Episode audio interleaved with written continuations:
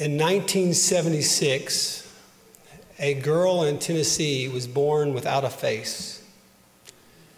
She was otherwise physically healthy, um, but where her face was supposed to be was only a shapeless mass of wet mucous membranes. There was a ragged opening for breathing and feeding. People who saw this child were stunned and silenced. Many shielded their faces with their hands and turned away. Others gasped and cried. Soon, a hospital supervisor instructed all those who cared for the faithless, faceless child to treat the little girl like any other newborn patient. Her name is Alice, he said. I don't want to hear any more talk about her appearance. Alice's mother was a frightened, unmarried teenager. She was not mature enough to care for her daughter's overwhelming needs. Alice was going to require years of patient, skillful attention, including many operations. Surgeons would have to build a whole new mouth for Alice, try to form for her a nose.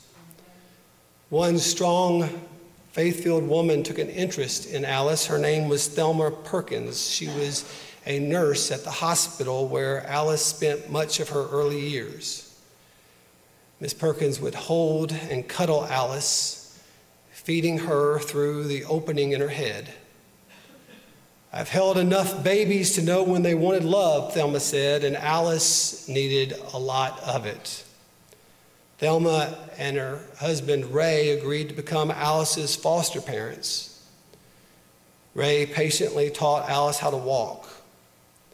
After many months, Alice could navigate the house by hooking her thumb in Ray's pocket and walking beside him. Both Ray and Thelma would also help Alice navigate around the thoughtlessness of people who were disturbed by her outward appearance. At Sunday school one morning, a woman seeing Alice for the first time blurted out, Who's that monster? One of Alice's classmates replied, That's Alice, ma'am. And took Alice by the hand and led her into the classroom. After a number of years, Ray and Thelma Perkins were able to adopt Alice.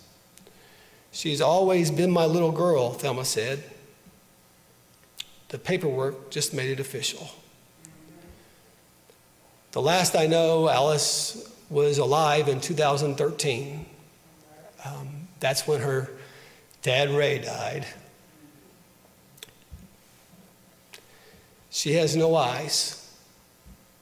Alice cannot see, could never see her mom and dad. But if she could, she would behold two faces full of grace and love she would behold two individuals who lived out the words of the apostle in 1 John chapter 4 verses 7 to 16 where John talks about our bearing witness to the face of God. And so this is God's word to his people. Beloved, let us love one another, for love is God. And everyone who loves is born of God and knows God. He who does not love does not know God, for God is love. In this, the love of God was manifested toward us, that God has sent his only begotten Son into the world that we might live through him. In this is love, not that we loved God, but that he loved us and sent his Son to be the propitiation for our sins. Beloved, if God so loved us, we also ought to love one another. No one has seen God at any time. If we love one another, God abides in us, and his love has been perfected in us. By this we know that we abide in him and he in us, because he has given us of his Spirit, and we have seen and testified that the Father has sent the Son as Savior of the world. Whoever confesses that Jesus is the Son of God, God abides in him and he in God, and we have known and believed the love that God has for us. God is love. And he who abides in love abides in God, and God in him. I am sure each of us recognize that the Trinity is a great mystery. The doctrine of God as being three in person, while only one in substance, is beyond our comprehension. And yet, the Trinity helps for us to rightly understand, make sense of God's creation and God's redemption. You see, an eternal, solitary God has nobody or nothing to love except for self. But being triune means that God is inherently sharing. It is why God creates. His love is not for keeping, His love is for spreading. Michael Reeves says, Here is a God who is not essentially lonely, but who has been loving for all eternity, as the Father has loved the Son and the Spirit. Loving others is not a strange or novel thing for this God at all. It is the root of who he is. Yes, church, God is love. But if God is from all eternity love, and if creation is born from his free choice to share his perfect love, how are we to understand the origin of evil? God did not give his absolute perfections to his creation. Had he done that, the Lord simply would have been making mini me's. So God gave humanity a real existence, and for humanity not to be able to choose disobedience would reduce men and women to machine programming. Only you and I were not made as robots. Consider the first part of the parable of the prodigal son in Luke chapter 15. There, the father loves enough to let his child freely leave, but he also loves so much to let his son return. So at creation, we witness an outflow of God's perfect triune love. Only our first representative perverted God's shared love, and sin entered the world. Adam and Eve freely chose the proverbial pigsty.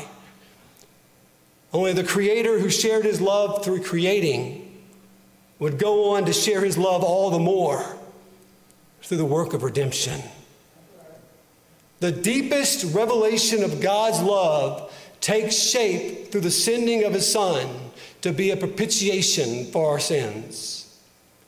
Because God so loved the world just as we are free to turn away from him like prodigals, we are free to return to him as a father, as sons and daughters. If we do that, we will be dramatically changed by God's love. In fact, when Christ returns, 1 John chapter 3 verse 2 says that those who have confessed him as Lord will be made like him at that point, all things will be made new, and glorified believers will no longer be able to sin at all. We will be holy as the Lord is holy, because we will have confessed Jesus Christ as the Son of God. Not robotically, not as machine programming, but by free choice. Bear with me for just a, a bit more for some theological reflection. It's, it's necessary. In Exodus 33, verse 20, the Lord says, You cannot see my face, for no man can see me and live. We know from John 4 24 that God is spirit, so that no one has ever seen the literal glorious face of our Heavenly Father. But this verse from Exodus is best worked out by the way we interpret the words and live.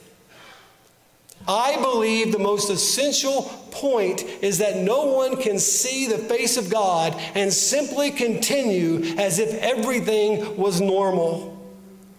Looking into the face of God will change us in dramatic ways. If my reading is wrong, what are we to make of Exodus 33, verse 11, where it says, The Lord would speak to Moses face to face as one who speaks to a friend? You see, in both verse 11 and verse 20, we must understand that the reference to God's face is anthropomorphic. That simply means giving human characteristics to God. to better help us comprehend him.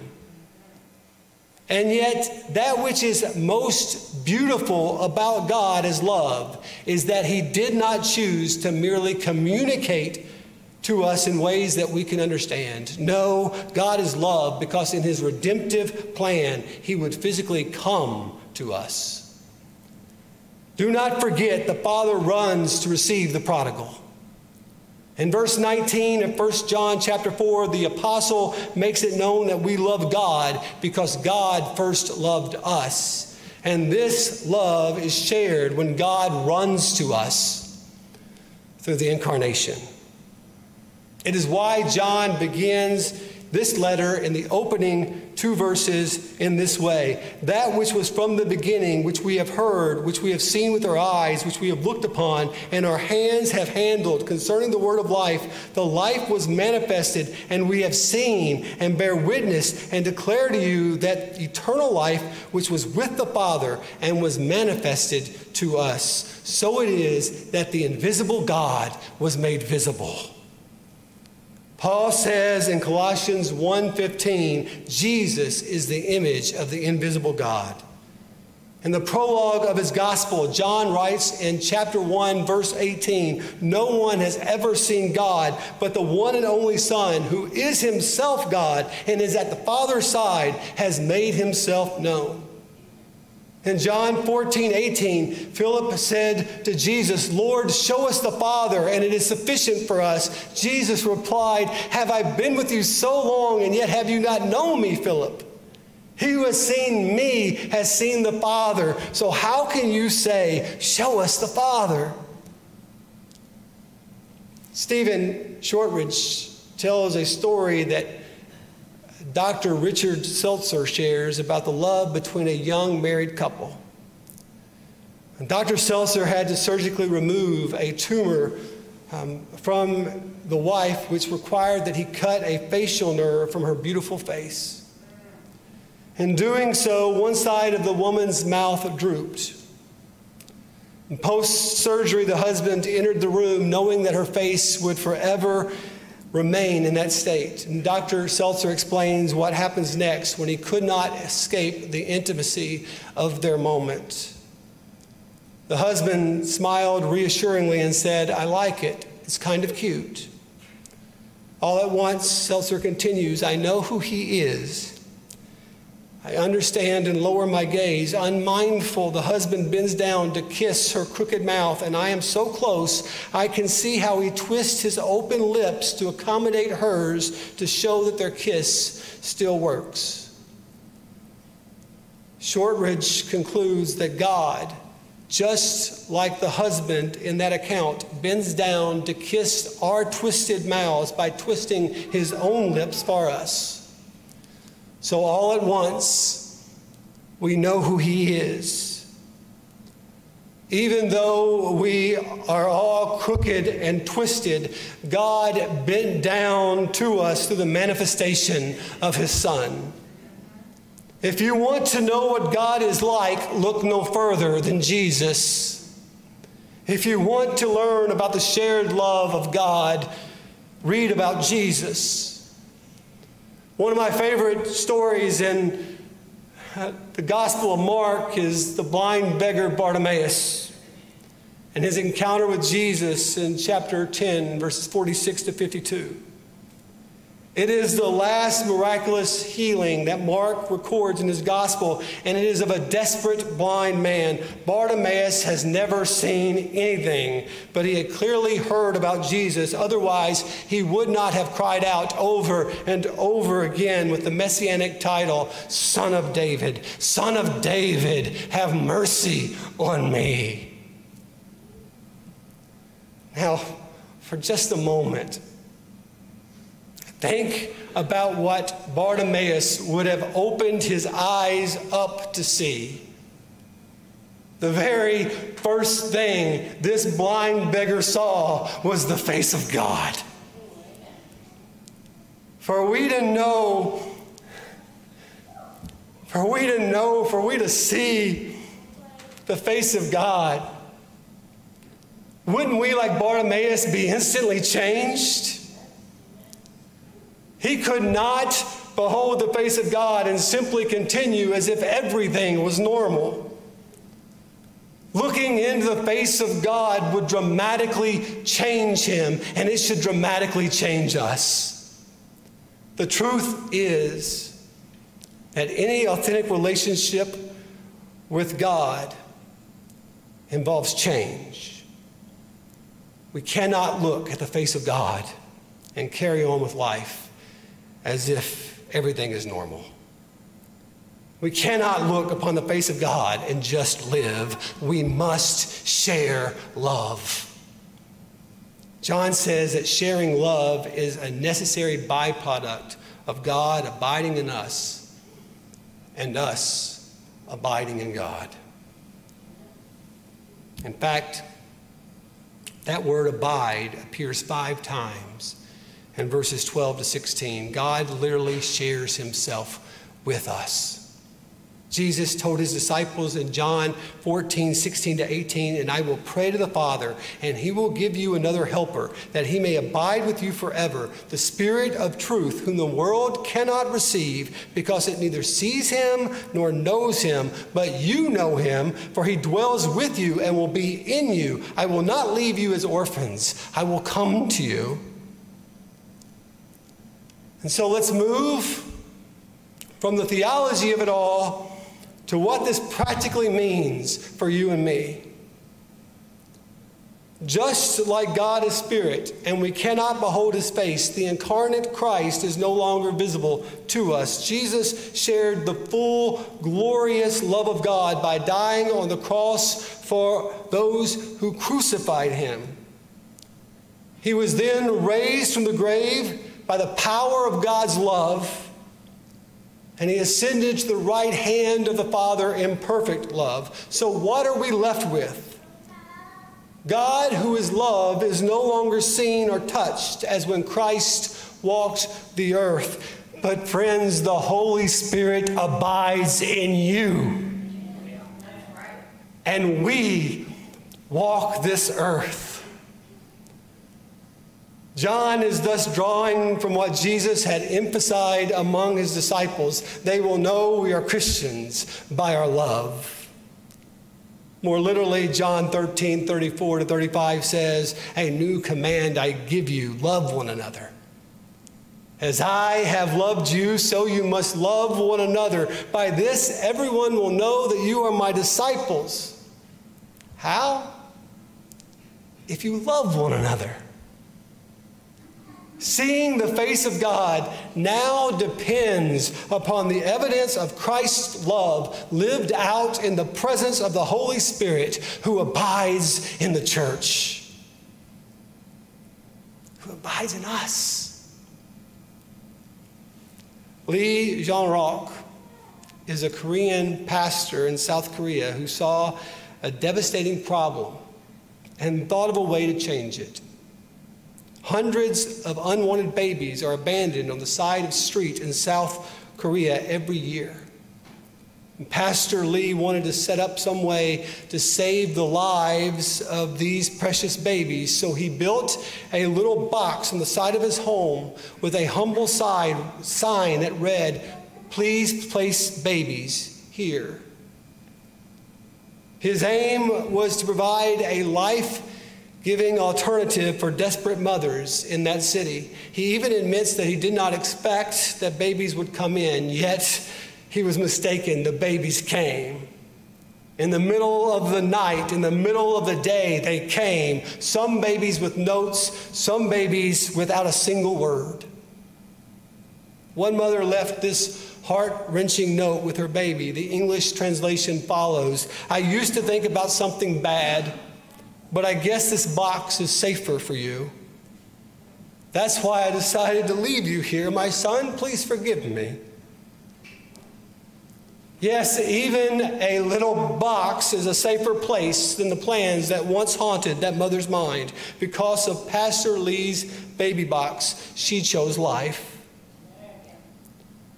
Natalie Brumfield writes Korea is not the only place that deals with child abandonment. Globally, millions of children die from abandonment. It takes different forms from country to country. How can this not move you?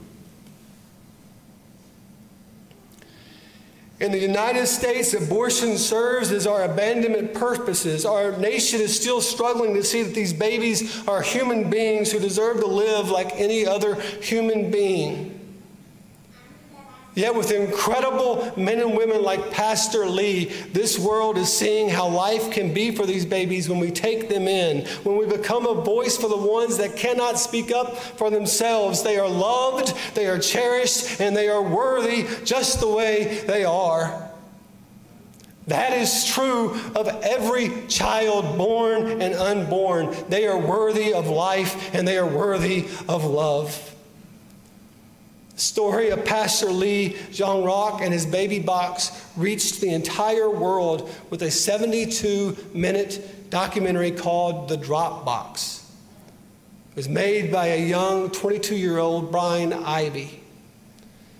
My wife, as she was trying to open my heart to God's heart for adoption, took me to see that film when it was released for limited viewing in the United States. That documentary moved me, but it took a number of more years for me to say yes to sharing God's love in such a way. But no doubt, Pastor Lee's story is of seeing the face of God's love. Brian Ivie was stirred to do that documentary after reading an article in the Los Angeles Times about what Pastor Lee was doing. But you see, Ivie only went over there to make a movie because he wanted to make a name for himself in the film industry.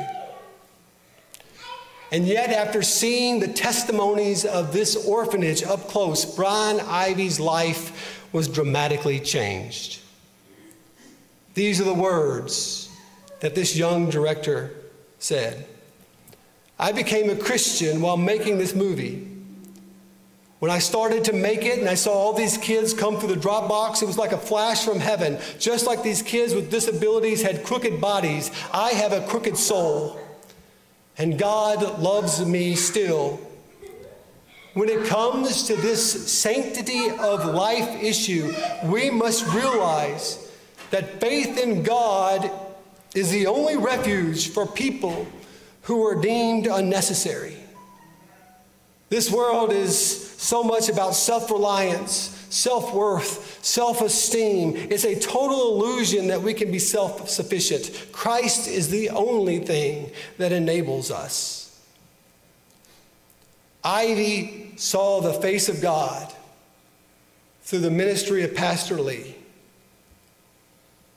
He saw the face of God because Pastor Lee loved like Jesus. Alice quote unquote, saw the face of God through the love of her adopted parents, Ray and Thelma Perkins. Alice glimpsed the face of God because Ray and Thelma loved her like Jesus.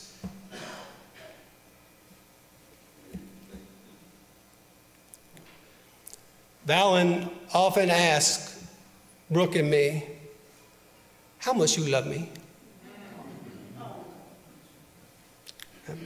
Brooke responds in different ways, but my favorite, all the way to India and back amid a global pandemic. I pray that Balin sees the face of Jesus through the love of her mom and dad.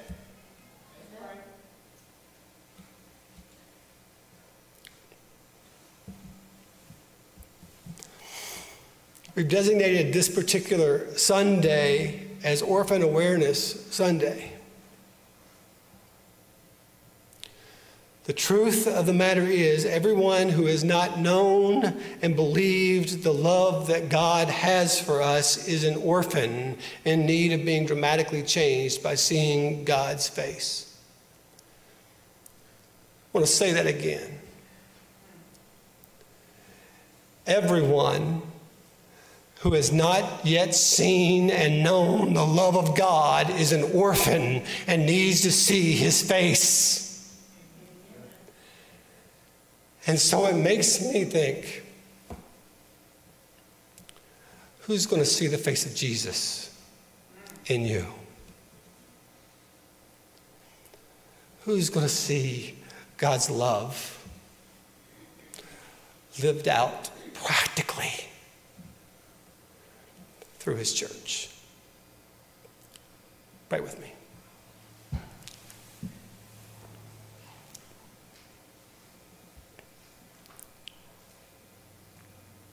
I am a selfish man, God. I love myself too much and others too little. Grant unto me, Spirit of God, today a deeper, more abiding faith